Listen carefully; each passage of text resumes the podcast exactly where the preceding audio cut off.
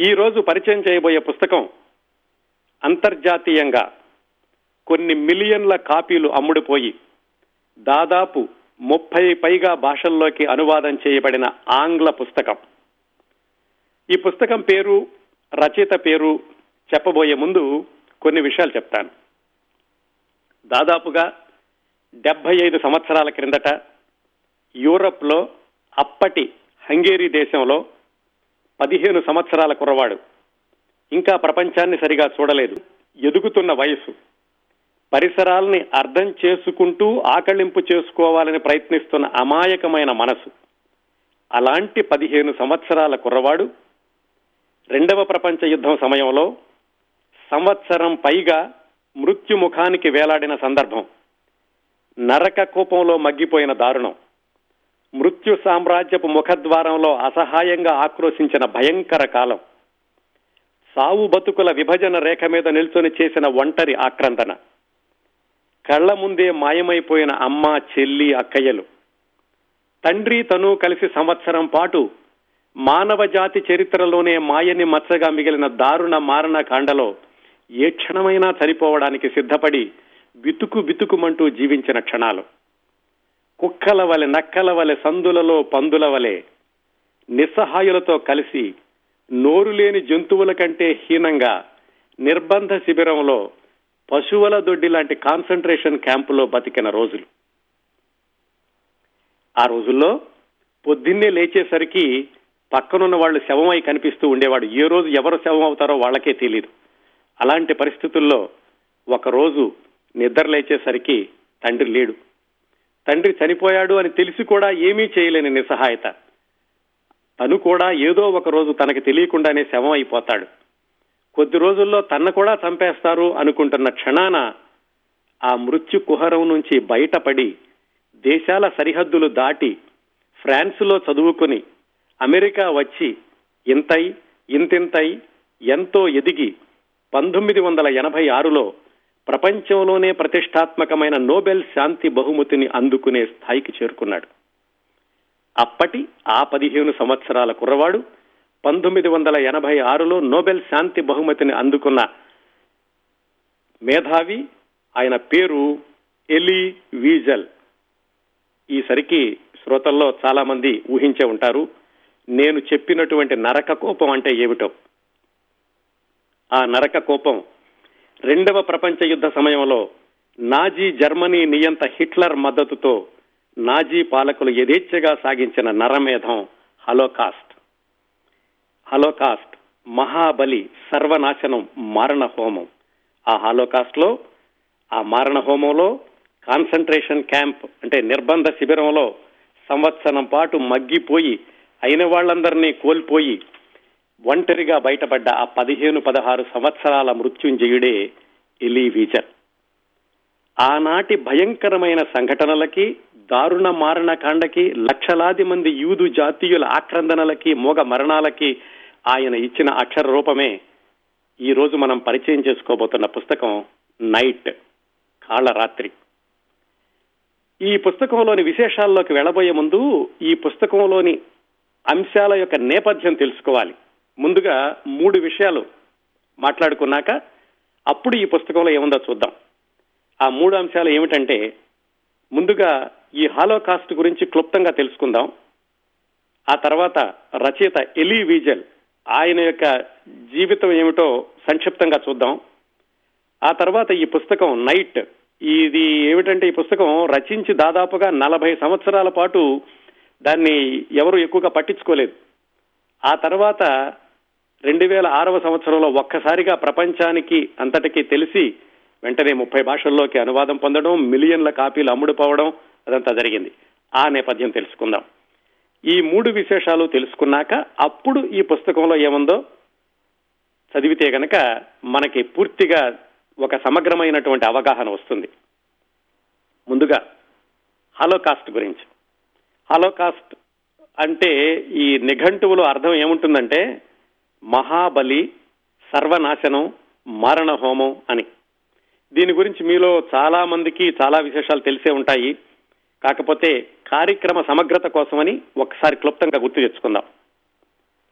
జర్మనీలో హిట్లర్ అధికారంలోకి వచ్చాక పంతొమ్మిది వందల ముప్పై ఐదు ప్రాంతాల్లో ఆ దేశంలో ఏం చేశారంటే ఈ నాజీ పాలకుల్ని ఎదిరించిన వాళ్ళందరినీ ఒక చోటకి చేర్చి ఒక జైలు లాంటి నిర్బంధ శిబిరంలోకి దాన్ని కాన్సన్ట్రేషన్ క్యాంప్ అనేవాళ్ళు.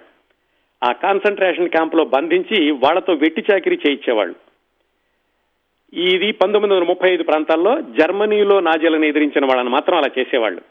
అయితే ఆ తర్వాత ఐదారు సంవత్సరాలకి అంటే పంతొమ్మిది వందల ముప్పై ఐదు నుంచి ఐదారు సంవత్సరాలు అంటే పంతొమ్మిది వందల నలభై ఒకటి నలభై రెండు ప్రాంతాల్లో నాజీలు సాగించినటువంటి యూదుల మహాబలికి ఈ జువిష్ హెలోకాస్ట్కి టెస్టింగ్ గ్రౌండ్ లాగా ఈ పంతొమ్మిది వందల ముప్పై ఐదులో వాళ్ళు ప్రారంభించినటువంటి కాన్సన్ట్రేషన్ క్యాంప్స్ని ఉపయోగించారు.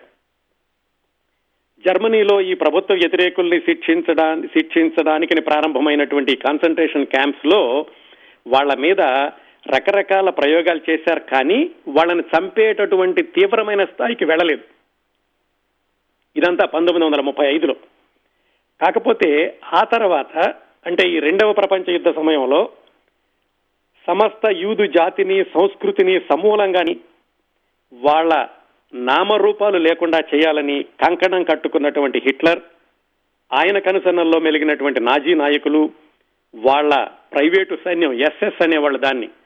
వాళ్ళందరూ ఏం చేశారంటే వాళ్ళు ఈ రెండవ ప్రపంచ యుద్ధ సమయంలో ఆక్రమించినటువంటి మిగతా యూరోప్ దేశాల్లో హంగేరి పోలాండ్ ఇలాంటి దేశాలన్నింటిలో కూడా ఈ జ్యూస్ అందరినీ అంటే ఈ యూదు పౌరుల్ని అందరినీ కూడా వాళ్ళు ఉండే ఊళ్ళల్లోనే యూదులు ఎక్కడైతే ఉన్నారో వాళ్ళ ఊళ్ళల్లోనే విడిగా ఒక చోటకి చేర్చేవాళ్ళు.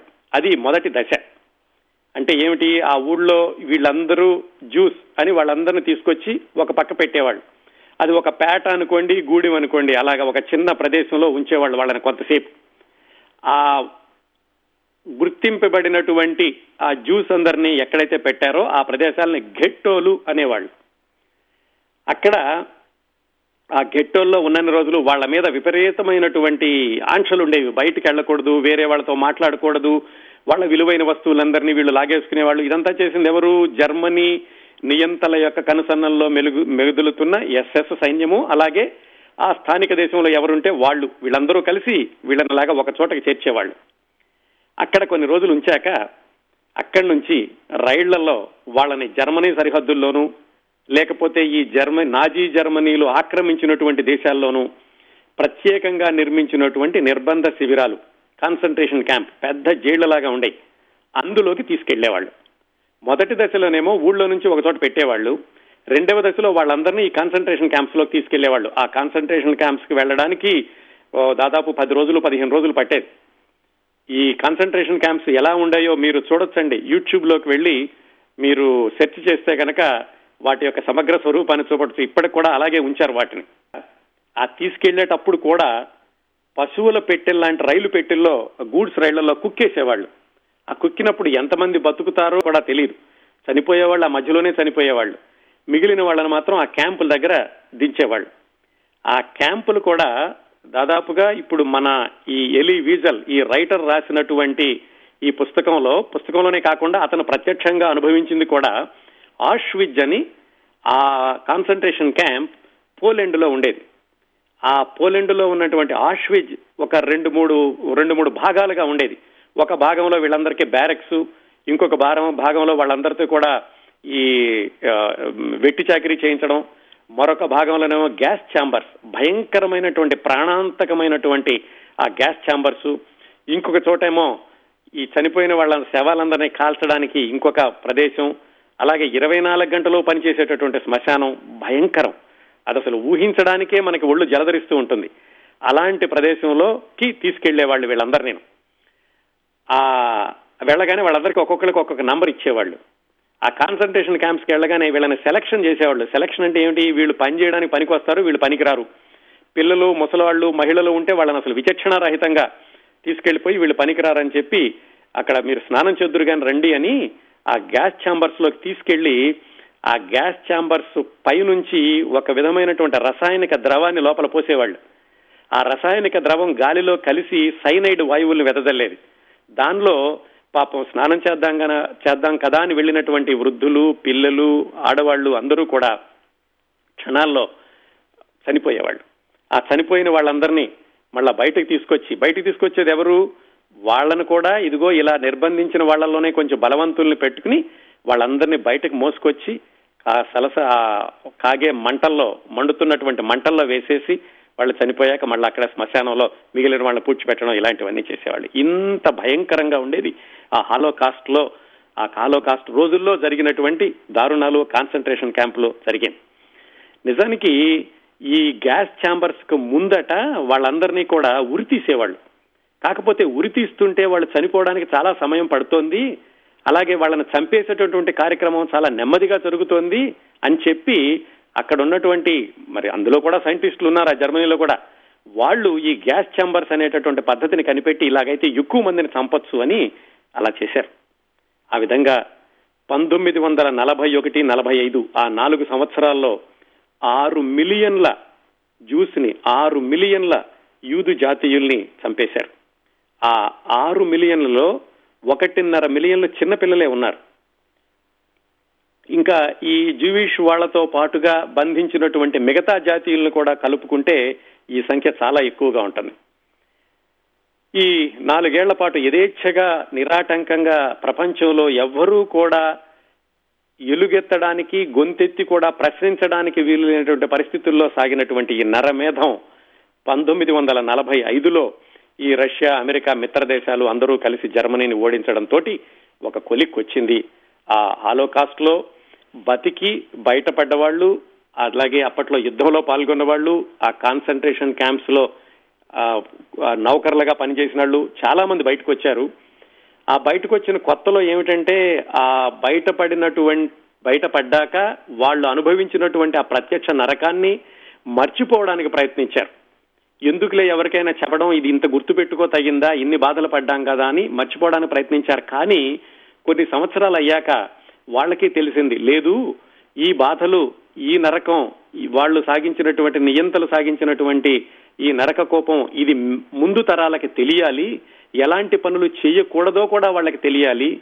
యుద్ధం ఈ ఉన్మాదం విద్వేషం ఇలాంటివన్నీ కూడా ఎంత సర్వనాశనానికి దారితీస్తాయి అనేది ముందు తీరా ముందు తరాలకి తెలియాలి అని ఈ హాలోకాస్ట్లో నుంచి బయటపడిన వాళ్ళు నిర్ణయించుకున్నాక ఆ హలోకాస్ట్ మీద బోల్డ్ అనే ఆత్మకథలు వచ్చినాయి వ్యాసాలు వచ్చినాయి నవలలు వచ్చినాయి కథలు వచ్చినాయి చాలా పుస్తకాలు వచ్చినాయి.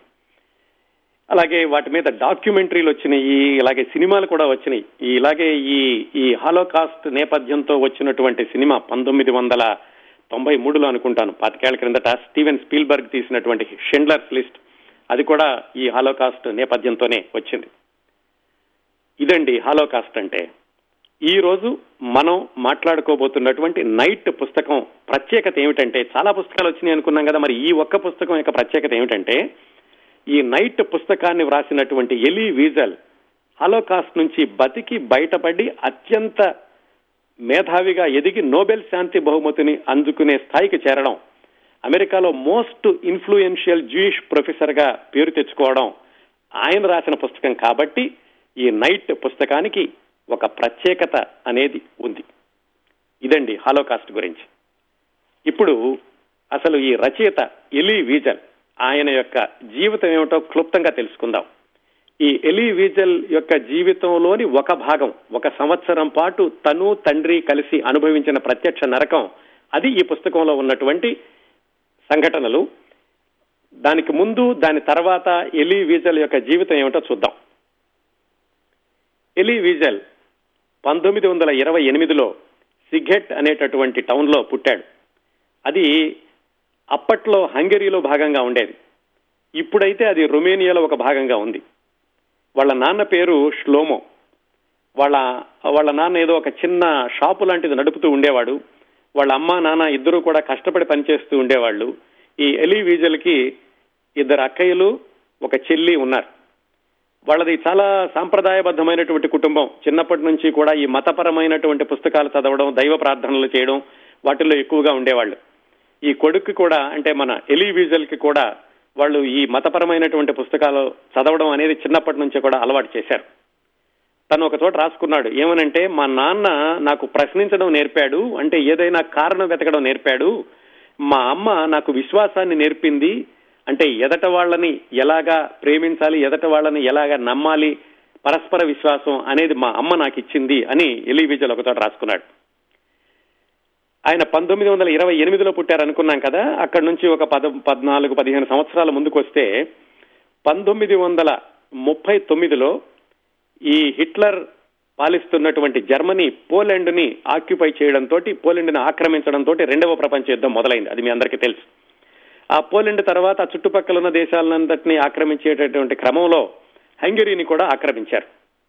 ఒక ప్రణాళిక ప్రకారం వెళ్ళాడు హిట్లర్ ఆ రోజుల్లో. పంతొమ్మిది వందల నలభై నాలుగు మార్చ్. అప్పటికి ఎలీ విజల్కి పదిహేను సంవత్సరాలు నడుస్తున్నాయి. అప్పుడు ఈ జర్మనీ ఆక్యుపై చేసినటువంటి హంగరీ దేశానికి కూడా ఈ హిట్లర్ అనుకున్నటువంటి హాలో కాస్ట్ని విస్తరించాడు. అంటే అక్కడ ఉన్నటువంటి యూదులందరినీ కూడా గుర్తించడం వాళ్ళని బయటకు తీసుకురావడం వాళ్ళని కాన్సన్ట్రేషన్ క్యాంప్లోకి తీసుకురావడం ఇదంతా కూడా హంగరీలో కూడా అమలుపరచాలి అని హిట్లర్ నిర్ణయం తీసుకుని తన దగ్గర ఉన్నటువంటి ఎస్ఎస్ సైన్యాన్ని అక్కడ పంపించాడు. ఈ పదిహేను సంవత్సరాలు ఉన్నటువంటి వీజలు వాళ్ళ కుటుంబ సభ్యులు అంటే ఇద్దరు అక్కయ్యలు చెల్లి అమ్మ నాన్న వీళ్ళందరినీ కూడా వాళ్ళు గుర్తించినటువంటి ఈ జూవిష్ జనాభాలో ఉన్నారు.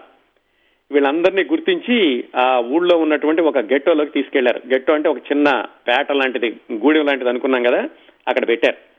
అక్కడ పెట్టాక ఒక నెల రోజులకి వాళ్ళకి ఒక చిన్న బ్యాడ్జ్ లాంటిది ఇచ్చారు చొక్కాల మీద పెట్టుకోమని. వాళ్ళందరూ ఏమిటంటే కబేళాకి వెళ్ళబోయే ముందు పశువులు లాంటి వాళ్ళు వాళ్ళకి ఇంకా చాలా మందికి తెలియదు ఏం చేస్తారనేది. చాలా మంది ఏమనుకున్నారంటే జర్మనీ జర్మనీని ఓడించడానికి మిత్ర దేశం వస్తుంది బయటకు వస్తాం కదా అనుకున్నారు కానీ వాళ్ళకి తర్వాత జరిగిపోయేది ఏమిటి అనేది చాలా మందికి తెలియదు అప్పట్లోను. ఆ తర్వాత పంతొమ్మిది వందల నలభై నాలుగు మేలో ఈ హంగేరీ అధికారులందరూ హిట్లర్ మాట వినేటటువంటి హంగేరీ అధికారులందరూ ఆ జర్మన్ యొక్క ఒత్తిడితోటి ఈ గెట్టోల్లో ఉన్న యూదులందరినీ తీసుకుని పోలాండ్ దగ్గరలో ఉన్న ఆష్విజ్ అనేటటువంటి ఆ కాన్సన్ట్రేషన్ క్యాంప్కి పంపించారు. అది రెండవ దశ. ఆ ఆష్విజ్ కాన్సన్ట్రేషన్ క్యాంప్ ఆరు వేల ఎకరాల్లో ఉండేది. ఇప్పటికి కూడా అలాగే ఉంది అది అక్కడికి వెళ్ళాక అక్కడికి దిగాక వీళ్ళందరూ కూడా సరే కొంతమందిని అటు కొంతమందిని ఇటు పంపిస్తూ ఉంటే ఈ ఎలీ వీజల్ని వాళ్ళ నాన్నని ఒకవైపు పంపించారు. వాళ్ళ అక్కయ్యల్ని అమ్మగారిని చెల్లెల్ని రెండో వైపుకు పంపించారు. వాళ్ళు ఆ రెండో వైపుకి వెళ్తుంటే ఏం జరుగుతుందో తెలియదు వీళ్ళు ఒక వైపుకి వస్తుంటే ఏం జరుగుతుందో అప్పటి వరకు తెలియదు కానీ తర్వాత తెలిసింది. అలా వెళ్ళినటువంటి అమ్మ చెల్లి గ్యాస్ ఛాంబర్స్లోకి వెళ్ళిపోయారు. అక్కయ్యలు ఇద్దరు మాత్రం తర్వాత బ్రతికి బ- బట్ట కట్టారు. వాళ్ళని వేరే క్యాంపులోకి పంపించారు. ఇక్కడ నుంచి మొదలుపెట్టి ఈ ఎలీ వీజల్ వాళ్ళ నాన్న వాళ్ళందరూ కూడా సంవత్సరం పాటు వాళ్ళ వాళ్ళిద్దరూ వాళ్ళ ఊళ్ళ నుంచి వచ్చిన వాళ్ళు వీళ్ళందరూ కూడా సంవత్సరం పాటు అక్కడ అనుభవించినటువంటి ప్రత్యక్ష నరకం. అది చాలా వివరంగా ఏం జరిగింది అనేది ఈ పుస్తకంలో రాశారు ఎలీ అక్కడికి వెళ్ళాక ఆయనకి ఇచ్చినటువంటి number A seven seven one three అని ఒక పచ్చబొట్టు కూడా వేశారు ఆయన చేతి మీద. ఇక కొన్నాళ్ళు పని చేయించాక వాళ్ళని కూడా గ్యాస్ ఛాంబర్స్లోకి వేసేస్తారు. అక్కడ ఆ కాన్సన్ట్రేషన్ క్యాంపులో బ్రతకడానికి అంటే బ్రతికి ఉండడానికి ఒకే ఒక కారణం ఏమిటంటే ఎలి విజల్ రాసుకున్నాడు. నేను బ్రతకడానికి బ్రతికి ఉండాలి అనుకోవడానికి ఒకే కారణం మా నాన్నని జీవించి జీవి మా నాన్నని ప్రాణాలతో చూడడం. ఎందుకంటే నేను లేను అని తెలిసిన క్షణాన మా నాన్న కూడా ప్రాణాలు వదులుతాడు. అది జరగడం నాకు ఇష్టం లేదు. అందుకని నేను బ్రతికాను. లేకపోతే నేను ఎప్పుడో చచ్చిపోయి చచ్చిపోయి ఉండేవాడిని అక్కడ అని ఆయన రాసుకున్నారు. ఆ తర్వాత అక్కడ ఒక ఆరు నెలలు ఉంచాక అక్కడి నుంచి దా అక్కడికి శత్రు సైన్యం వస్తోందని తెలుసుకుని ఆష్విజ్ నుంచి మళ్ళీ జర్మనీలో ఉన్నటువంటి బుహెన్ వాల్డ్ అని ఆ కాన్సన్ట్రేషన్ క్యాంప్కి పంపించారు. జనవరి పంతొమ్మిది వందల నలభై ఐదు ప్రాంతాల్లో. అక్కడికి వెళ్ళాక ఈ ఎలీ వీజల్ యొక్క నాన్న చనిపోయారు అక్కడ. చాలా దారుణమైనటువంటి పరిస్థితుల్లో ఆ చనిపోవడాన్ని దాదాపు ఐదేరు పేజీలు రాశారు ఈ పుస్తకంలో. హృదయ విదారకంగా ఉంటుంది. దాని విషయాల తర్వాత తెలుసుకుందాం. అయితే ఆ క్యాంప్ని ఈ బుహెన్ వాల్డ్ అనేటటువంటి క్యాంప్ని ఏప్రిల్ పదకొండు పంతొమ్మిది వందల నలభై ఐదున ఈ మిత్రపక్షాల వాళ్ళందరూ వచ్చి దాన్ని జయించారు. అందులో ఉన్న వాళ్ళందరినీ వదిలిపెట్టారు. ఆ రెండో ఆ విధంగా అందులో నుంచి బయటపడినటువంటి ఏకైక వ్యక్తి ఎలి వీజల్ వాళ్ళ నాన్న అక్కడే చనిపోయాడు అనుకున్నాం కదా. ఆయన బయటకు వచ్చాక అక్కడి నుంచి ఆ విడుదల చేసిన వాళ్ళల్లో కొంతమందిని పిల్లల్ని విడిగా తీసుకుని పిల్లలు అంటే ఈ పదిహేను పదహారు సంవత్సరాలు ఉన్న వాళ్ళందరినీ ఫ్రాన్స్లో ఈ పునరావాస కేంద్రాల్లో ఉంచారు. అక్కడికి వెళ్ళినటువంటి ఎలీ వీజల్ ప్యారిస్లో చదువుకుని అక్కడి నుంచి ఫ్రెంచి నేర్చుకుని ఫ్రెంచ్లో చదువుకుని పంతొమ్మిది సంవత్సరాల కల్లా అంటే ఆ తర్వాత నాలుగు సంవత్సరాల కల్లా అతను ఒక జర్నలిస్ట్ అయ్యాడు. అక్కడే లిటరేచరు ఫిలాసఫీ సైకాలజీ ఇవన్నీ చదువుకుని పంతొమ్మిది సంవత్సరాల కల్లా అతను ఒక జర్నలిస్ట్ అంటే విలేకరు అయ్యాడు అక్కడ పేపర్లకి. ఫ్రెంచ్లో రాస్తుండేవాడు అలాగే హిబ్రూ కూడా బోధిస్తూ ఉండేవాడు. ఇన్ని అతను ఐదు సంవత్సరాల్లోనే ఈ యొక్క ఈ మొత్తం దారుణాన్ని విషాదాన్ని కూడా తట్టుకుని తనను తాను మలుచుకుని ఒక మనిషిగా జీవించడానికని పంతొమ్మిది సంవత్సరాలకి అతను విలేకరయ్యాడు అంతర్జాతీయంగా ఉన్నటువంటి పేపర్లకి ఫ్రెంచ్ ఆ, ఫ్రాన్స్ నుంచి వార్తలు పంపిస్తూ ఉండేవాడు. అలా అక్కడ ఒక ఐదారు సంవత్సరాలు పనిచేశాక పంతొమ్మిది వందల యాభై ఐదులో అమెరికాకు వచ్చాడు. అమెరికా నుంచి కూడా ఇలా అంతర్జాతీయమైనటువంటి వార్తాపత్రికలకు వార్తలు పంపించడానికి. ఇక్కడికి వచ్చాక ఇక్కడ చదువుకుని అతను తర్వాత డిగ్రీలన్నీ తెచ్చుకుని బోస్టన్ యూనివర్సిటీలో హ్యుమానిటీస్ ప్రొఫెసర్ కింద పనిచేశాడు. ఆయనకి గుర్తుగా బోస్టన్ యూనివర్సిటీలో Elie Wiesel centre for Jewish studies అని ఒక పీఠాన్ని కూడా పెట్టారు. ఇక్కడికి వచ్చాక అతను ఆ ఒక సంవత్సరంలో చూసినటువంటి దారుణ మారణకాండే కాకుండా ఆయన విన్నవి తన చుట్టుపక్కల వారు ఉన్నవి ఈ ఎన్నిటి అనుభవాలు చూశాక అతను ఈ యూదుల్ని విచక్షణారహితంగా చంపేసినటువంటి ఆ దారుణ మారణకాండని అతను జ్ఞప్తిలో ఉంచుకుని ఆ తర్వాత జీవితాంతం కూడా ఈ యూదుల యొక్క హక్కుల కోసమని వాళ్ళ యొక్క ఎక్కడెక్కడ ఎవరైతే అణగదొక్కబడుతున్నారో వాళ్ళను కూడా పరిరక్షించడానికని అతను చాలా కృషి చేశాడు. అలాగే Washington డీసీలో United States of Holocaust memorial museum అని అది పెట్టడానికి కూడా అతనే ముందుండి అది పెట్టడంలో కూడా ప్రముఖమైనటువంటి పాత్ర వహించాడు. ఏమిటంటే మనుషులు చిన్నప్పుడు ఇలాంటి భయంకరమైనటువంటి సంఘటనలు చూసినప్పుడు వాళ్ళు రెండు రకాలుగా అవ్వచ్చు. ఒకటి అతి క్రూరమైనటువంటి వ్యక్తులుగా అవ్వచ్చు లేదంటే ఇలాంటిది జరగకూడదు అని ప్రేమమూర్తులుగా అవ్వచ్చు. ఆ ప్రేమమూర్తిగా అయిన అతనే ఎలి వీజల్. బాల్యంలో ఆయన చూసిన అనుభవించిన అమానుష ఘట్టాలన్నీ కూడా అతన్ని ఒక శాంతి దూతగా మార్చేశాయి. ఎలాగంటే చాలా రాజకీయ కార్యక్రమాల్లో చురుగ్గా పాల్గొన్నాడు ఆయన జీవించిన రోజులు కూడా అది సౌత్ ఆఫ్రికా కానీ నికరాగువా కానీ సూడాన్ కానీ శ్రీలంక తమిళియన్స్ కానీ ఎక్కడైనా సరే అణగారిన జాతుల ఆక్రందన ఉంది అంటే అక్కడ తాను ఎలుగెత్తి నినదించేవాడు ఆ ఆ ప్రభుత్వాలతోటి ఆ దేశాధినేతలతోటి ఆ రాజకీయ నాయకులతో కూడా సంప్రదింపులు జరిపేవాడు. ఇలాంటిది చేయకూడదు అని.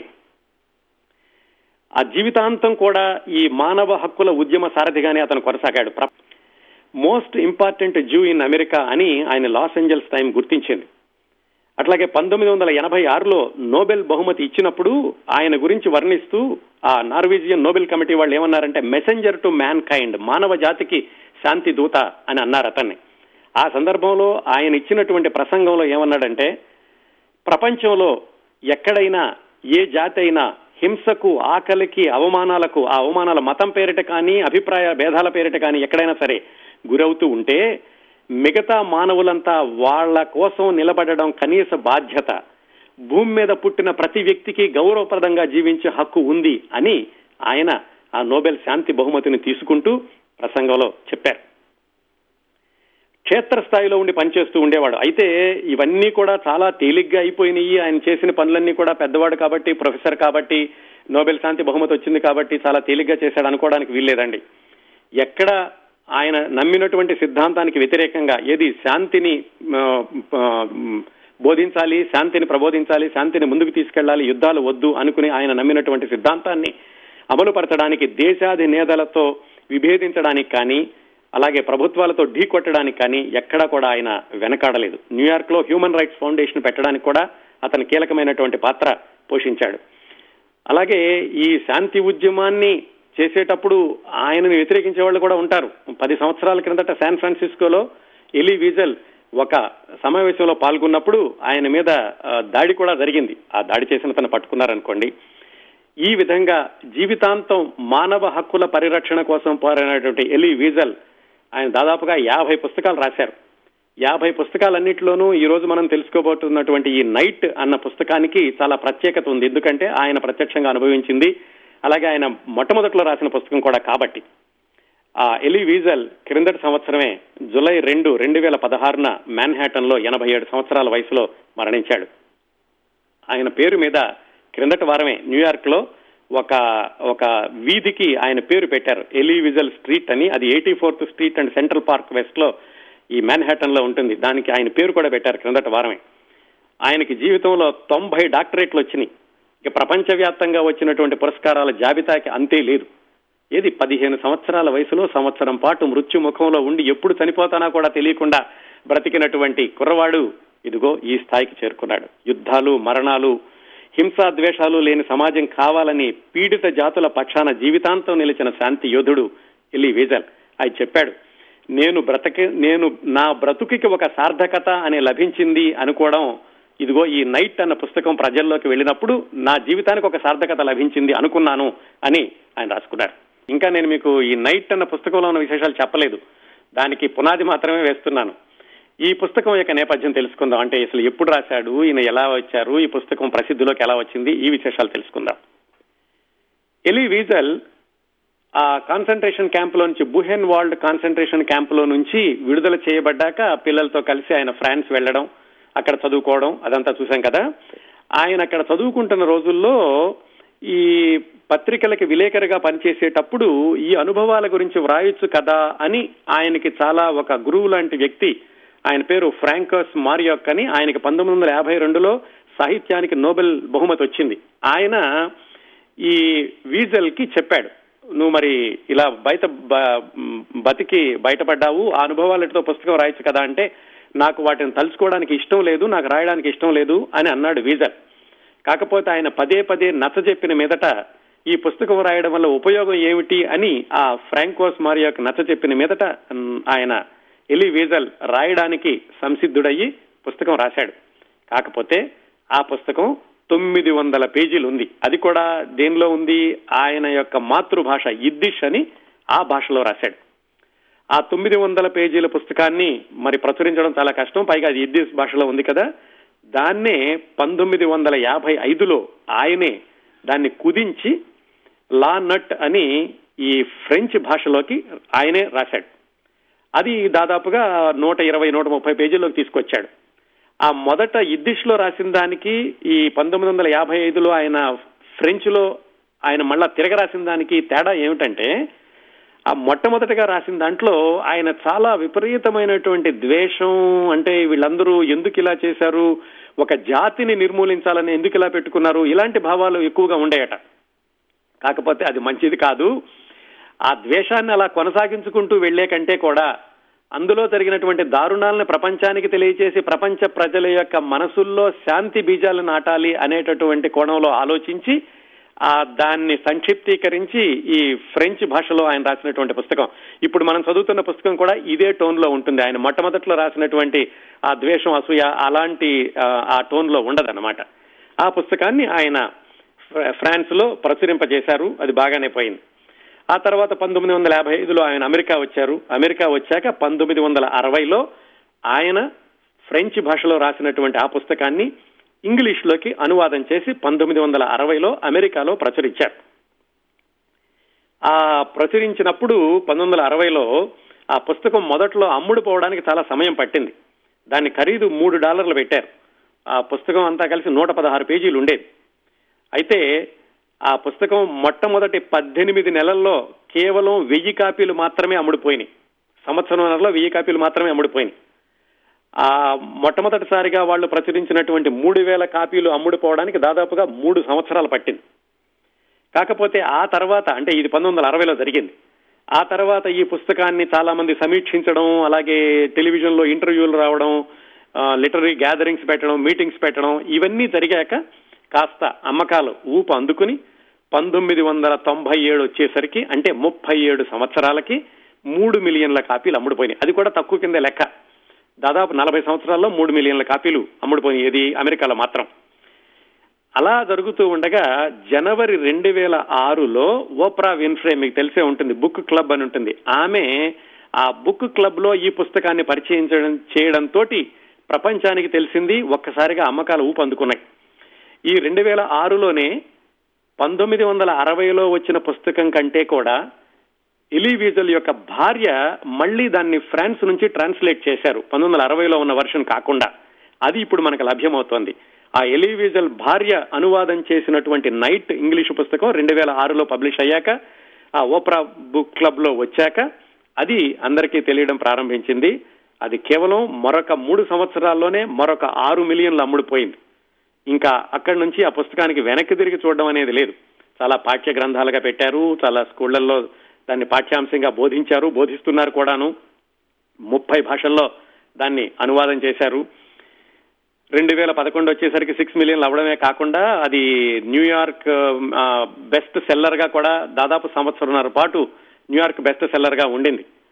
ఆ పుస్తకాన్ని వెనిగెళ్ళ కోమల గారు అని ఆమె వయసు కూడా ఎనభై సంవత్సరాలు. ఆవిడ ఆ పుస్తకాన్ని చదివి ఆ చదివాక దాదాపుగా నిద్రపోలేక ఆ పుస్తకంలో ఉన్నటువంటి భావాలు తెలుగు వాళ్ళకు కూడా తెలియాలి. సరళమైన భాషలో తెలియాలి అని ఎనభై సంవత్సరాల వయసులో వెనిగెళ్ళ కోమల గారు ఈ నైట్ పుస్తకాన్ని కాళరాత్రి అనే పేరుతో అనువాదం చేశారు. ఈ తెలుగు పుస్తకం చదవాలి అనుకుంటే అది హైదరాబాద్లో దాదాపుగా అన్ని పుస్తకాల షాపుల్లో కూడా దొరుకుతోంది. ఈ విధంగా ముప్పై భాషల్లోకి అనువాదం చేయబడి దాదాపుగా పది మిలియన్ల కాపీలు ప్రపంచవ్యాప్తంగా అమ్ముడుపోయినటువంటి పుస్తకం నైట్. ఈ పుస్తకంలోకి వెళ్ళబోయే ముందు ఇంకా ఒక విషయం చెప్పాలి. ఏంటంటే ఈ పుస్తకం ఇది ఆత్మకథ నవల. ఈ విమర్శకులు అంటే పుస్తకాన్ని చూసిన వాళ్ళు ఏంటంటే ఇది ఆత్మకథ అని చెప్పలేము ఒక నవల అని చెప్పలేము. ఎందుకంటే ఇది ఆత్మకథను తలపించేటటువంటి అనుభవాల సంపుటి అనుకోవచ్చు. ఆత్మకథ అయితే ఇంతగా సూటిగా చెప్పేవాడు ఆయన అలా చెప్పలేదు. ఈ పుస్తకంలో ఎలైజర్ అని ఒక పాత్రని సృష్టించి ఆ ఎలైజర్ అనేటువంటి కుర్రవాడి ద్వారా ఆ హాలోకాస్ట్లో జరిగినటువంటి అనుభవాలు ఆ కాన్సన్ట్రేషన్ క్యాంప్లో జరిగినటువంటి సంఘటనలు వీటన్నిటిని చెప్పారు. ఈ ఎలైజర్ ఎవరో కాదు ఎలివిజల్ ఏ ఎలైజర్ అని అందరికీ తెలుసు. అందుకే ఈ పుస్తకం గురించి ఎవరు ఎప్పుడు రాసినా కానీ ఎలివిజల్ అన్న దృష్టిలోనే చెబుతూ ఉంటారు. కానీ నిజంగా చెప్పాలంటే ఈ పుస్తకంలో ఉన్న పాత్ర పేరు మాత్రం ఎలైజర్. మనం తెలుసుకున్నప్పుడు రెండు ఒకటే అనుకుని ఈ పుస్తకంలో ఉన్నటువంటి సంఘటనలు తెలుసుకుంటూ వెళదాం. అలాగే ఈ పుస్తకంలో ఉన్నటువంటి సంఘటనలు కానీ తేదీలు కానీ కుటుంబ సభ్యులు ఇవన్నీ కూడా ఎలివిజల్ యొక్క జీవితానికి అచ్చుగుద్దినట్టుగా సరిపోతాయి. అందుకే ఇది ఆయన ఆత్మకథ కాదు అనలేం. కాకపోతే ఎలైజర్ అనేటువంటి పాత్ర ఉంది కాబట్టి ఇది ఆత్మకథ కాదేమో అనిపిస్తుంది. మొత్తానికి ఈ నైట్ అనే పుస్తకం ఎలి ఎలివేజల్ యొక్క ఆత్మకథ అని అందరూ ఒప్పుకుంటారు. మనం కూడా అదే కోణంలో ఈ పుస్తకంలో ఉన్నటువంటి విశేషాలు తెలుసుకుందాం. పుస్తకం నూట పన్నెండు పేజీలు అనుకున్నాం కదా. దీనిలో సరిగ్గా ఎక్కడ ప్రారంభం అవుతుందంటే పంతొమ్మిది వందల నలభై ఒకటిలో ప్రారంభం అవుతుంది నిజానికి ఈ హాలోకాస్ట్ వాళ్ళని బంధించడం ఇవన్నీ జరిగింది పంతొమ్మిది వందల నలభై నాలుగులో. నలభై ఒకటిలో ఎందుకు ప్రారంభిస్తాడంటే నలభై ఒకటిలోనే వాళ్ళ ఊరు నుంచి కొంతమందిని తీసుకెళ్ళి బాగా బాధలు పెట్టారు. ఆ బాధలు పడి వెనక్కి వచ్చినటువంటి ఒక కుర్రవాడు వీళ్ళ ఊళ్ళో వాళ్ళకి చెబుతాడు. చూడండి మన యూదులందరినీ కూడా వాళ్ళు బంధిస్తున్నారు బంధించబోతున్నారు మనందరం కూడా హింసకి గురి చేస్తారు అని ఊళ్ళో వాళ్ళందరికీ ఇల్లు తిరిగి చెప్తుంటే అతను అందరూ కూడా ఏదో పిచ్చివాడు అన్నట్టు చూసేవాళ్ళు. ఈ సంఘటనతోటి ఈ పుస్తకం మొదలవుతుంది. ఈ సంఘటన జరిగినటువంటి నాలుగు సంవత్సరాలకి అందరికీ కూడా అదే పరిస్థితి వచ్చింది. ఏది హిట్లర్ హంగరీ. హంగరీలో ఉన్న వాళ్ళందరినీ కూడా వాళ్ళందరినీ కూడా బంధించమని చెప్పడం ఇవన్నీ కూడా జరిగినాయి ఆ తర్వాత నాలుగు సంవత్సరాలకి. వీళ్ళందరినీ కూడా ఒక చోట చేల్ చేర్చినప్పుడు జరిగినటువంటి ఒక సంఘటన ఏమిటంటే వాళ్ళందరికీ ఒక ఒక పసుపు పచ్చటి బ్యాడ్జ్ ఇచ్చి జేబుల మీద చొక్కాల మీద తగిలించుకోమన్నారు. అప్పుడు ఎలీ వీజర్ అంటే ఎలైజర్ దీనిలో ఆ ఎలైజర్ వాళ్ళ నాన్నని అడిగాడు ఏమిటి నాన్న అది పెట్టుకోమంటున్నారంటే ఏమి లేదురా ఇదేదో ఎల్లో స్టార్ మాత్రమే ఏముంది దీని మూలన? దీని మూలన మనం ఏమైనా చంపేస్తారా పెట్టుకో అని అన్నాడు. అప్పుడు రచయిత ఒక మాట రాశాడు పూర్ ఫాదర్ ఏం తెలుసు పిచ్చి నాన్నకి? తర్వాత ఇదే తన మృత్యు ద్వారానికి పాస్పోర్ట్ కాబోతోంది. ఆ చిన్న బ్యాడ్జ్ అని మా పిచ్చి నాన్నకి తెలియలేదు అని ప్రారంభించాడు. అక్కడి నుంచే ఈ ఎలైజర్ అనేటటువంటి పాత్ర వాళ్ళ నాన్న గురించి చెప్పిన ప్రతిసారి కూడా మన హృదయం బరువెక్కుతుంది. అవి చదువుతూ ఉంటేను. తండ్రి కొడుకుల యొక్క ప్రేమ వాళ్ళు అనుభవి కలిసి అనుభవించినటువంటి బాధలు అవన్నీ. అక్కడి నుంచి వాళ్ళని ఆ గట్టెల్లో పెట్టాక వాళ్ళందరినీ కూడా తీసుకుని రైళ్ళలో ఎక్కించి ఈ కాన్సన్ట్రేషన్ క్యాంపుకి తీసుకెళ్ళేటప్పుడు ఒక సందర్భం. దాని గురించి చెబుతూ నా కళ్ళ ముందే అందరూ నడిచి వెళ్తున్నారు. మిగిలినటువంటి ఏవో చిన్న చిన్న సంచులు ఇలాంటివన్నీ మోసుకుంటూను నేను teachers friends others all those I had been afraid of all those ones I could have laughed at all those I had lived with over the years వాళ్ళందరూ కూడా నా కళ్ళ ముందు అలాగా బరువులు మోసుకుంటూ వెళ్తున్నారు పశువుల్లాగా వెళ్తున్నారు. తర్వాత ఏమవుతుందో కూడా తెలియదు వాళ్ళకి. వాళ్ళల్లో నేను కూడా ఒక పశువులాగే ముందుకెళ్ళాను అని అని రాశారు. వాళ్ళందరినీ కలిసి రైల్లో ఒక ఎనభై మందిని కుక్కారు. ఎంతమంది బ్రతుకుతారో తెలుసు ఎంతమంది బ్రతుకుతారో తెలియదు ఎంతమంది చనిపోతారో తెలియదు. ఆ ఎనభై మంది రైళ్ళలో కుక్కిన వాళ్ళల్లో ఆ రైళ్ళు కూడా మామూలు దీనికోసం ఉపయోగించేది కాదు ప్రయాణికుల కోసం ఉపయోగించేవి కాదు. పశువుల్ని తీసుకెళ్ళడానికి ఉపయోగించే రైళ్ళలో కుక్కారు. అందులోనట ఒక ముసలావిడ మేడం ష్వార్ అని వాళ్ళ ఊరు ఆవిడే వాళ్ళతో పాటే ఉంది. ఆ అమ్మాయి ఆ రైళ్ళలో కొంత దూరం వెళ్ళాక పైగా అది పది రోజుల ప్రయాణం ఏదో కొన్ని గంటల్లో జరిగేది కాదు. మధ్యలోకి వెళ్ళాక ఆ అమ్మాయికి ఏదో కొంచెం హిస్టీరియా లాగా వచ్చి నాకు మంటలు కనపడుతున్నాయి మంటలు కనపడుతున్నాయని అని బిగ్గరగా అరవడం ప్రారంభించింది. ఆ పెట్టులో వాళ్ళందరూ కూడా ఆవిడని అరకు అరవకుండా ఆపారు. ఎందుకంటే మళ్ళీ పక్కన ఉన్నటువంటి పక్క పెట్టులో ఉన్న సైన్యం ఎక్కడ వస్తుందో గొడవ చేస్తున్నారని ఎక్కడ చంపేస్తారో అని. ఆ ప్రస్తుతానికైతే ఆగింది కానీ అక్కడి నుంచి దిగాక మళ్ళా వాళ్ళని ఆష్విజ్ క్యాంప్లో పంపించేటప్పుడు అది పోలెండ్లో ఉండింది. వీళ్ళని హంగరీ నుంచి పోలెండ్కి తీసుకొచ్చారు. అక్కడ దిగాక కూడా ఈ ముసలావిడ అలాగే నాకు మంటలు కనిపిస్తున్నాయి మంటలు కనిపిస్తున్నాయి అనగానే అక్కడ ఉన్న సైన్యం బరబర పక్కకు లాక్కెళ్ళిపోయారు. ఆ తర్వాత ఏం జరిగిందో తెలుసు అందరికీ. ఆ వాళ్ళని కిందకి దించాక ఒక వరుసలో నుంచోబెట్టి కొంతమందిని ఎడం వైపు కొంతమందిని కుడివైపు పంపిస్తున్నారు. ఆ ఘట్టాన్ని ఎలీ వీజల్ ఎలైజర్ అనే పాత్ర ద్వారా వర్ణించాడు. అది చదువుతుంటే ఒళ్ళు జలధరిస్తూ ఉంటుంది. తండ్రి తను వాళ్ళిద్దరిని మెన్ టు ద లెఫ్ట్ అన్నారట. అమ్మ చెల్లి అక్కయ్యలు ఉమెన్ టు ద రైట్ అన్నారు అక్కడ నుంచి ఉన్నటువంటి సైనికులు. ఎనిమిదే పదాలు men to the left. Women to the right ఎనిమిదే పదాలు మొత్తం మానవ విలువల్ని చిన్నాభిన్నం చేసేసినాయి. మానవ సంబంధాలని చిన్నాభిన్నం చేసేసినాయి. తల్లి లేదు తండ్రి లేదు కొడుకు లేదు చెల్లెలు లేదు అక్క లేదు అందరినీ కూడా అక్కడికక్కడే విడదీసేసినవి జీవితాలకి అంతటితోటే వాళ్ళ బంధాలను సమూలంగా సర్వనాశనం చేసిన ఎనిమిదే ఎనిమిది పదాలు. Men to the left women to the right అని వీళ్ళిద్దరినీ కూడా లెఫ్ట్కి పంపించారు. ఆ రైట్కి వెళ్ళిన వాళ్ళల్లో తల్లి చెల్లి అక్కయ్యలో ఉన్నారు. ఆ చిట్ట చివరి దృశ్యం. ఇతను ఎడం వైపుకు వస్తూ అమ్మ చెల్లెలు కలిసి ముందుకు నడుచుకు వెళ్ళేటటువంటి దృశ్యాన్ని ఆయన మీరు యూట్యూబ్లో చూడవచ్చు. ఎవరో ఇంటర్వ్యూ చేస్తే చెప్పాడు ఆ దృశ్యం ఎలా ఉంటుంది అనేది. చెల్లి ఎర్ర కోటు వేసుకునుందట. తల్లి చెల్లిని నడిపించుకుంటూ భుజం మీద ఏడు సంవత్సరాలు ఎనిమిది సంవత్సరాలు ఉంటుంది చెల్లికి. భుజం మీద చెయ్యి వేసి నడిపించుకుంటూ జుట్టు సవరిస్తూ కోటు కొంచెం సరిచేస్తుందట. అదే ఆ ఎలైజర్ చిట్ట చివరిగా చూసినటువంటి దృశ్యం. మళ్ళీ జీవితంలో తల్లి చెల్లి కనపడలేదు ఆయనకి. వాళ్ళు చాలా సంవత్సరాల తర్వాత ఒక నలభై సంవత్సరాల తర్వాత ఈ నలభై కాదు అరవై సంవత్సరాల తర్వాత ఈ ఓప్రా విన్ఫ్రేతో కలిసి మళ్ళా ఆష్విజ్ ఆ క్యాంపుకు వెళ్ళి అక్కడ ఆ తనకు జరిగినటువంటి సంఘటనల్ని తనకు జరిగినటువంటి అనుభవాలని ఆ అంగుళం అంగుళం ఆమెకు చూపించాడు. ఆ నలభై ఐదు నిమిషాల డాక్యుమెంటరీ ఉంది యూట్యూబ్లో చూడండి. అక్కడికి వెళ్ళినప్పుడు ఇదిగో ఇక్కడే నేను దిగాను. ఇదిగో అటువైపే మా అమ్మ చెల్లి నడుచుకుంటూ వెళ్ళారు. చిట్ట చివరి అది చివరిసారిగా చూస్తున్నానని అనుకోలేదు. మళ్ళీ కనిపించినప్పుడు జీవితంలో నన్ను వదిలేశాక వాళ్ళు కనిపించినప్పుడు అనుకున్నాను వాళ్ళు చనిపోయి ఉంటారని. బహుశా ఇదిగో ఈ సమాధి ఉంది కదా ఈ సమాధి వాళ్ళది అయి ఉంటుంది అని ఆయన చెప్పాడు ఇంటర్వ్యూలో. అది మీరు కూడా చూడొచ్చు. అది ఒక సంఘటన. అలా వాళ్ళిద్దరూ తండ్రి కొడుకులిద్దరూ ఒకవైపుకి అమ్మ కూతుళ్ళు రెండో వైపుకి వెళ్ళాక మిగతా పుస్తకం అంతా కూడా ఏంటంటే ఈ ఎలైజర్ అంటే ఎలీ వీజల్ వాళ్ళ నాన్న కలిసి అనుభవించినటువంటి కష్టాలు ఆ సంవత్సరం ఈ ఆష్విజ్ నుంచి మళ్ళీ ఇంకొక క్యాంప్కి వెళ్ళడం అవన్నీ కూడా పుస్తకం నిండా కనిపిస్తూ ఉంటాయి. ఇంకొక సంఘటన ఏమిటంటే వీళ్ళిద్దరిని కూడా ఎడమ వైపుకి పంపించాక అక్కడ ఒక వరుసలో నుంచోబెట్టారట వెళ్ళిన వాళ్ళందరినీ నుంచోబెట్టి వీళ్ళందరూ చూస్తూ ఉండగా ఒక లారీ నిండా చిన్నపిల్లల యొక్క శవాలను తీసుకొచ్చి ఒక కంచె అవతల ఉన్నటువంటి భగభగ మండుతున్న మంటల్లో విసిరేశారు. వీళ్ళందరూ కావాలని చూడాలని. వాళ్ళని చూస్తూ వీళ్ళ నాన్న ఈ మతపరమైనటువంటి ప్రార్థనలు చేశాడట. ఎవరైనా చనిపోయే వాళ్ళు చేసేటప్పుడు. కానీ నాన్నకి తెలీదు. తర్వాత మన జీవి మా జీవితాలు కూడా ఇలాగే అవుతాయని ఎవరైనా ప్రపంచంలో తన చావుకి తనే మత ప్రార్థనలు చేసుకునే వాళ్ళు ఉన్నారా అని నాకు అప్పుడు ఆశ్చర్యం వేసింది అని ఈ ఎలి వీజల్ ఈ పుస్తకంలో రాశారు. కాసేపు అక్కడ ఉన్నాక వాళ్ళు ఈ మారణకాండం చూశాక ఏమనుకున్నారో మరి వీళ్ళని కూడా అక్కడికి పంపిద్దాం అనుకున్నారో ఏమో కానీ వెంటనే మీరందరూ వెనక్కి తిరిగి బ్యారక్స్లోకి వెళ్ళండి అన్నారు. ఆ విధంగా త్రుటిలో ఆ మృత్యువుని తప్పించుకుని వాళ్ళందరూ కూడా వాళ్ళ బ్యారక్స్లోకి వెళ్ళారు. ఆ బ్యారక్స్లోకి వెళ్ళాక ఈ పది రోజులు వాళ్ళంతా ప్రయాణం చేసి రావడం ఈ మృత్యుముఖంలోకి వెళ్ళడం అక్కడ పిల్లల్ని చంపేయడం చూడడం ఇవన్నీ చూశాక ఒకసారి వాళ్ళ నాన్న వైపు చూశాడట బ్యారక్లోకి వెళ్ళాక. I glanced at my father how he had changed. So much had happened within such a few hours that I had lost all the sense of time. అసలు ఎంతసేపు జరిగింది? మా గట్టోలు ఏమిటి? మా ఊరేమిటి? మేము ట్రైన్ ఎక్కడం ఏమిటి? ఇక్కడ రావడం ఏమిటి? ఈ పది రోజుల్లోనే నాన్న మొహం ఎంత మారిపోయింది? ఎంత వయసు వచ్చిన వాడిలాగా అయిపోయాడు? అని రాశారు. ఇక అక్కడి నుంచి ప్రతి క్షణం చావు భయం. ఎప్పుడు ఏమవుతారో తెలీదు.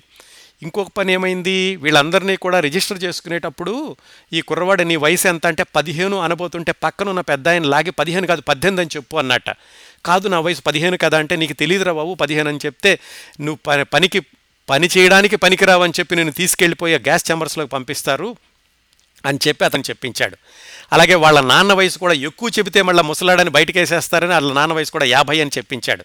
ఆ విధంగా మొత్తానికి ఎలాగైతే రిజిస్టర్ చేయించుకుని ఆ బ్యారక్స్లోకి వెళ్ళారు.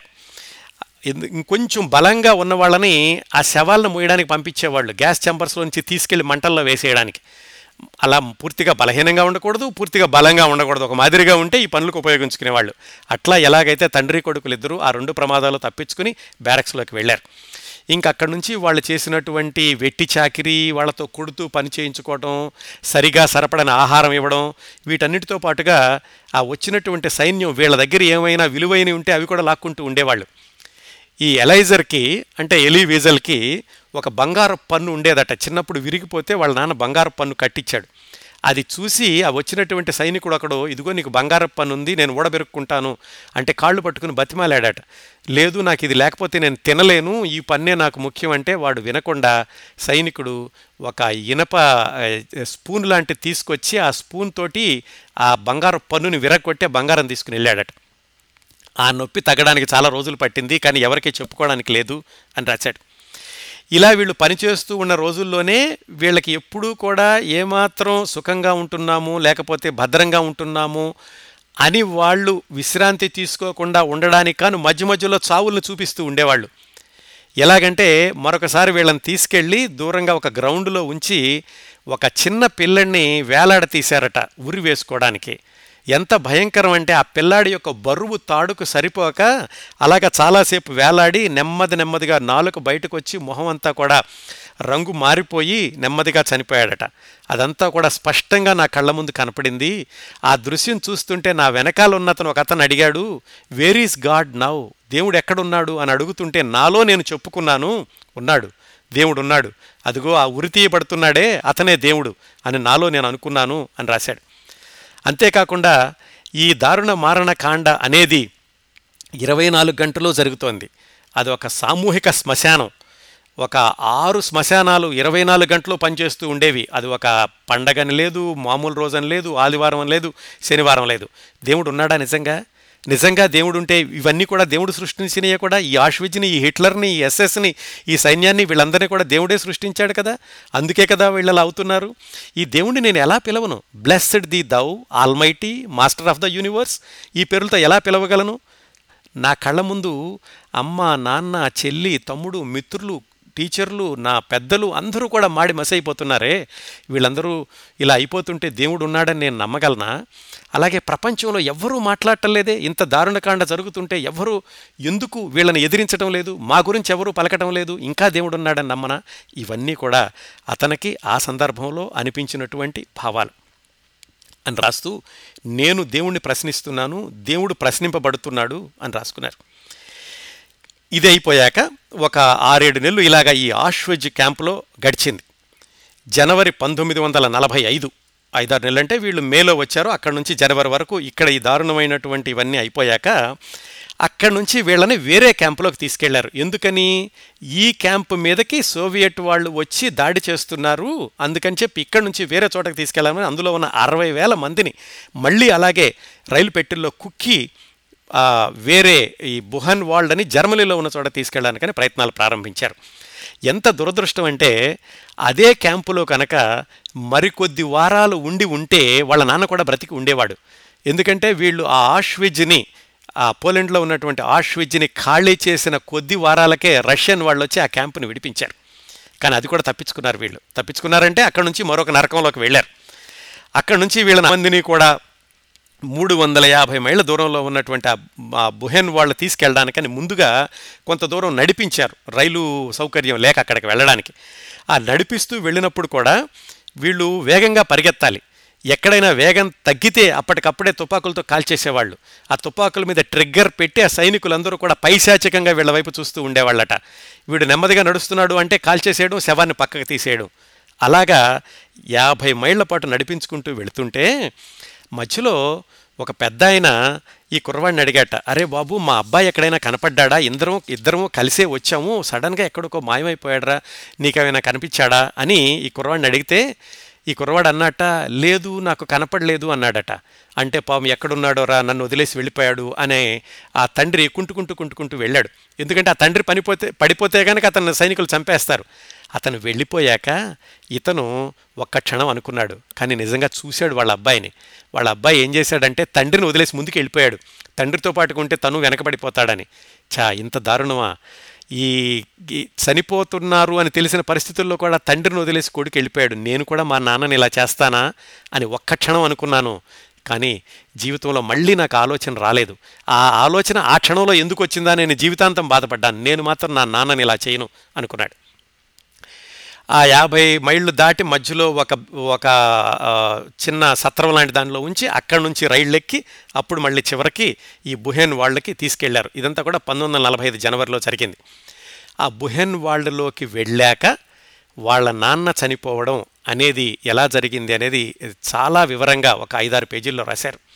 అది ఎలా జరిగిందంటే ఆ బుహెన్ వాళ్ళలో దిగారు. అంటే ఇది రెండో నరకం. మొదట నరకం అక్కడ అయిపోయింది. అక్కడ నుంచి మళ్ళీ ఐదు వందల మైళ్ళు రెండో నరకంలోకి తీసుకొచ్చారు. ఇక్కడికే చాలామంది చనిపోయారు. ఇక్కడికి రాగానే అదంతా చలి రోజులు. మధ్యలో మంచు. ఆ మంచులో బురద మంచు చనిపోయినటువంటి శవాలు వాటిని తొక్కుకుంటూనే వచ్చారు. ఇక్కడికి వచ్చాక ఈ బుహెన్ వాళ్ళలో కూడా వీళ్ళందరినీ స్నానాలు చేయడానికి వెళ్ళమన్నారట ముందు. ఏ ఏ క్షణ ఏ దీనిలో ఉన్నారో ఏమో కానీ వాళ్ళు స్నానాలకని పంపిస్తుంటే క్యూలో నుంచున్నారు అందరూ. అక్కడ కూడా ఎవడైనా కానీ పడిపోయాడా నెమ్మదిగా ఉన్నాడా సైనికులు పక్కకు లాగేసేవాళ్ళు. వాళ్ళ నాన్న అక్కడే నుంచోలేక కింద పడిపోయి అరే నేను ఇంక నడవలేనురా నా మంచు మీద నా ప్రాణం పోతాంది వీలైతే నన్ను స్నానానికి తీసుకెళ్ళు అంతవరకు ఇక్కడే ఉంటాను అని కూర్చున్నట్ట సహనం చచ్చిపోయి అరిచాను. లేనాన్న ఇక్కడ చచ్చిపోతావు అని. అరవకు బాబు మీ నాన్న మీద కనికరం చూపు నన్ను ఇక్కడ ఉండనయ్యి అని బతిమాలాడు. పసివాడిలా భయపడుతున్నాడు. ఓపిక బొత్తిగా లేదు నాన్నకి. అక్కడ శవాలను చూసి నువ్వు ఇక్కడ ఆగకూడదు అని పట్టి లేపాను. వాళ్ళు అలా విశ్రాంతి తీసుకుంటున్నారు ఆ శవాలు? నన్ను కూడా ఇక్కడ విశ్రాంతి తీసుకుని అన్నాడు. కాదు నాన్న వాళ్ళు చనిపోయారు. నీకు తెలియట్లేదు. వాళ్ళు ఎప్పటికీ లేవరు అని అతను వాదించాడు. కానీ నేను వాదించింది నాన్నతో కాదు మృత్యువుతో అని అనుకున్నాడు తర్వాత. సరే సైరన్లు మోగాయి లైట్లు వెలిగాయి. మొత్తానికి ఎలాగైతే స్నానాలు చేశారు బ్యారక్లోకి వెళ్ళారు. బ్యారక్లోకి వెళ్ళినప్పుడు అటు ఇటు సర్దడంతో వీళ్ళ నాన్న ఎక్కడో ఆయన మర్చిపోయాడు. పొద్దున్నే మెలకు వచ్చేసరికి నాన్న ఉన్నాడని జ్ఞాపకం వచ్చి గబగబా ఈ వెతుక్కుంటూ వెళ్ళి వేరే బ్యారక్లో నాన్న చూశాడు. అక్కడ చాలా బలహీనంగా ఉన్నాడు. బాబు ఎలైజా కొంచెం కాఫీ తెచ్చిపెట్టు అన్నాడు. నాన్న నీకోసం వెతుకుతున్నాను. ఎక్కడున్నావు రాత్రంతాను? విశ్రాంతి తీసుకుంటున్నావా? అని అడిగాను. జ్వరంతో మంట కాగుతున్నాడు నాన్న. మిగతా వాళ్ళని తోసుకుంటూ ఒక కప్పు కాఫీ తేగలిగాను. ఒక గుటక వేసి మిగతాది నాన్నకి ఇచ్చాను ఎంత దారుణమైన పరిస్థితి చూడండి. కాఫీ తెచ్చి తను ఒక గుటక వేసుకుని మిగతాది నాన్నకి ఇచ్చాడు నాన్న ముఖంలో వెలిసిన కృతజ్ఞతాభావం ఎన్నటికీ మరువలేను. ఆబగా తాగాడు. అప్పుడు నాన్నకు కలిగిన తృప్తి నేను బాల్యం అంతటిలో కూడా ఎప్పుడూ కూడా నాన్న అంతగా చూడలేదు. ఒక్క కాఫీ తెచ్చిపెట్టినందుకు కప్పు కాఫీకి. ఆ జరిగినటువంటి రెండో రోజున వీళ్ళందరూ కూడా వెళుతుంటే వరుసనే వెళుతున్నారు పని చేయడానికని. వాళ్ళ నాన్న ఇతన్ని దాటుకుంటూ గబగబా వెళ్ళిపోతున్నాడు. నాన్న ఎక్కడికి వెళ్తున్నావు? అంటే ఒక క్షణం ఆగి వెనక్కి చూశాడు. ఎక్కడో చూస్తున్నట్లుగా చూశాడు. నేను ఎరగని వ్యక్తిలా కనిపించాడు. మళ్ళీ పరిగెత్తాడు. విషయం ఏమిటంటే వాళ్ళ నాన్నకి డిసెంట్రీ పట్టుకుంది రక్త విరోచనాలు. ఇంకో ఐదారుగురు రోగులు కూడా ఉన్నారు. అందుకని చెప్పి ఆయన గబగబా పరిగెత్తాడు ముందుకి. పరిగెత్తుతుంటే మన ఇద్దరం కలిసే ఇంటికి వెళతాం అని కుర్రవాడు చెప్పడానికి ప్ర కొంచెం సర్దుదామని చెప్పి ఆయన ప్రయత్నించాడు. కాకపోతే నోటి వెంట రక్తంతో కూడా నిరగ కారుతున్నది. కళ్ళు మూసుకున్నాడు. ఊపిరాడడం లేదు వాళ్ళ నాన్నకి. తనకిచ్చినటువంటి రేషన్ని పక్కనున్న అతనికి ఇచ్చి ఒకసారి డాక్టర్ని తీసుకురండి అని చెప్పాడు. డాక్టర్ వచ్చాడు. డాక్టర్ వచ్చాక నాన్నకి డిసెంట్రీ చూడండి అన్నాడు. నేను సర్జన్ని ఈ డిసెంట్రీ చూడడం నా పని కాదు వేరే డాక్టర్ తీపించుకో అన్నాడు. చివరికి ఎలాగైతే ఆ వాళ్ళని బతిమాలి వీళ్ళని బతిమాలి ఈ రోగులు ఉండేటటువంటి కాన్సన్ట్రేషన్ క్యాంప్లో రోగులు ఉండేటటువంటి బ్యారక్కి మార్చుకోగలిగాడు. అక్కడికి మార్చుకున్నాక ఇతన్ని ఉండనివ్వరు. ఎందుకంటే అక్కడ రోగులను మాత్రమే ఉండనిస్తారు. అందుకని చెప్పి ఇతను అంటే మన కథ చెప్పేటటువంటి ఎలైజర్ అంటే ఎలి వేజరు తనకు కూడా డిసెంట్రీ అని చెప్పి వాళ్ళని నమ్మించి ఆ నాన్న దగ్గరే ఉన్నాడు. వాళ్ళందరూ హాజరు వేసుకుంటూ వస్తున్నారు. వాళ్ళ ఇతను హాజరు పలికేసరికి నాన్న మూలుగుతున్నాడు. పెదవులు వణుకుతున్నాయి. అలా గంట దాకా నాన్న మొహంలోకి చూస్తూ ఉండిపోయాను. నాన్న రూపాన్ని నా హృదయంలో పొదివి పట్టుకుంటున్నాను. నేను పడుకోవాలి. బంకు ఎక్కాను. నాన్న ఇంకా జీవించే ఉన్నాడు. చిట్ట చివరగా ఎలైజర్ మంచినీళ్ళు ఇస్తావా? అన్నాడు.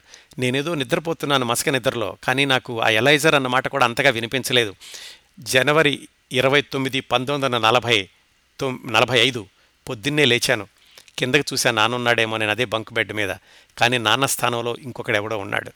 నాన్న పొద్దుటితోటే కరెంటు శ్మశానానికి తీసుకెళ్ళిపోయి ఉంటారు. బహుశా రాత్రి చనిపోయి ఉంటాడు. నాన్న కోసం ప్రార్థనలు చేయలేకపోయాను. నాన్న జ్ఞాపకార్థం మైనవొత్తులు వెలిగించలేకపోయాను.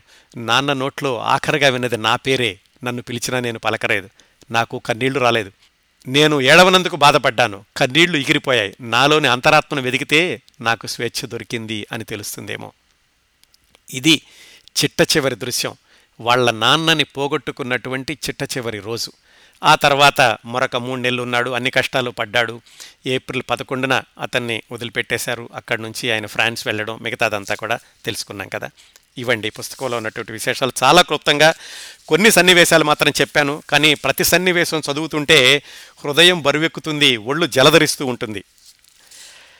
ఈ ఎలివీజర్ మరణించినా కానీ ఈ పుస్తకం ద్వారా అలనాటి హాలోకాస్ట్ భయంకర స్మృతులు ఆయన ఇచ్చిన శాంతి సందేశం మాత్రం ఎప్పటికీ సజీవంగా ఉంటాయి. తప్పనిసరిగా చదవండి.